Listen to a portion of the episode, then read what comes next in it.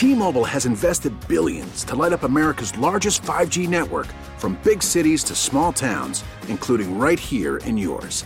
And great coverage is just the beginning. Right now, families and small businesses can save up to 20% versus AT&T and Verizon when they switch. Visit your local T-Mobile store today.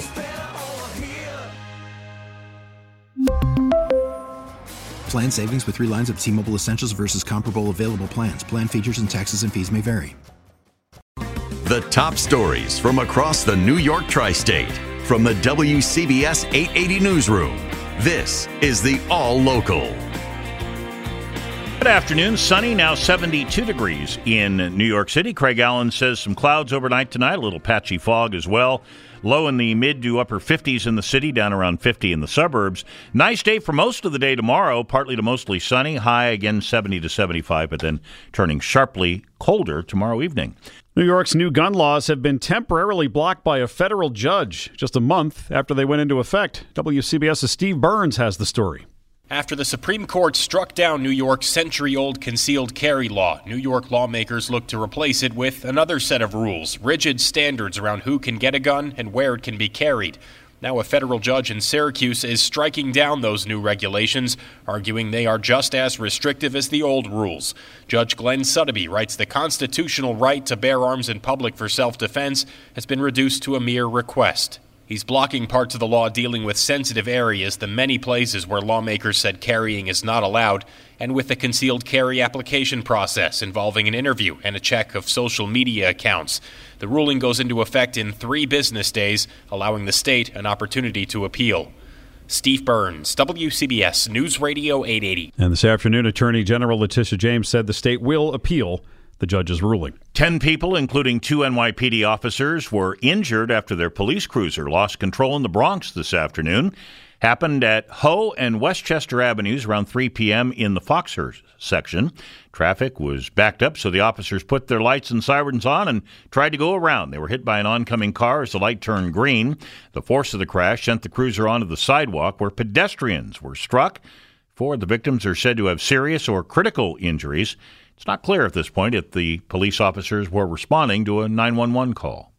One person is dead after a small plane crashed in a harbor in East Hampton on Long Island. The single-engine aircraft went down about 12:30 this afternoon at the edge of 3 Mile Harbor. Police say the victim was the pilot. He was the only one on board. The FAA is investigating the crash. The city's Taxi and Limousine Commission held a public hearing today on a proposal to raise taxi fares by as much as 23 percent. Here's WCBS reporter Peter Haskell. Gas prices, car repairs, and insurance have gone through the roof. So has inflation for food, housing, and everything else. Ibrahim Zuri is a driver. Please, we only want a decent living wage to take care of, of our family, our children. The base fare would jump from $2.50 to $3, and surcharges would go up. Walter Dean is the only passenger who testified. He's sympathetic. Why not insist that these extra fees and surcharges be reduced or eliminated and be given to the drivers directly? Drivers say 10 years between fare hikes is ridiculous. Every other year would be better. Peter Haskell, WCBS News Radio 880. The man accused of fatally stabbing FDNY EMT Alison Russo in Queens last week was arraigned today. Peter Zisopoulos pleaded not guilty from his bed at Bellevue Hospital. Prosecutors have charged him with murder and criminal weapons possession. Russo was getting her lunch near her station house in Astoria when Zisopoulos allegedly stabbed her more than 20 times. Yesterday at her funeral, she was posthumously promoted from lieutenant to captain.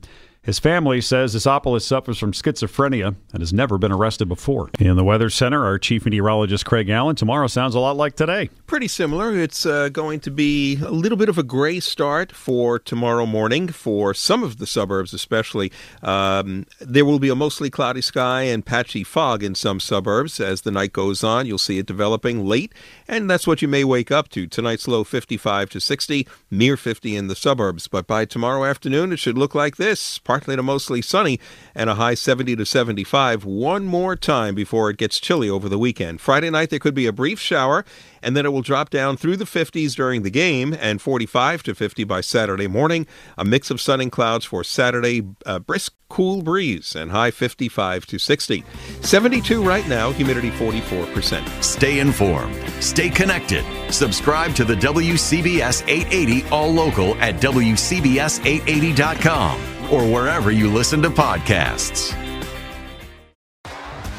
T-Mobile has invested billions to light up America's largest 5G network from big cities to small towns, including right here in yours. And great coverage is just the beginning. Right now, families and small businesses can save up to 20% versus AT&T and Verizon when they switch. Visit your local T-Mobile store today.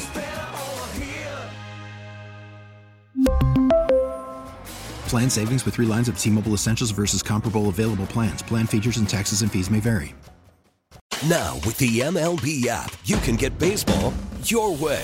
Pick your favorite team, your favorite players, and get customized highlights, stories, and breaking news right on your home feed. Follow the action with Gameday, where 3D replays add another dimension. Plus, notifications can keep you connected to every pitch, every hit, every game. The MLB app. Baseball, your way. Download it now for free from the App Store or Google Play. Blackout and other restrictions apply. Major League Baseball trademarks used with permission.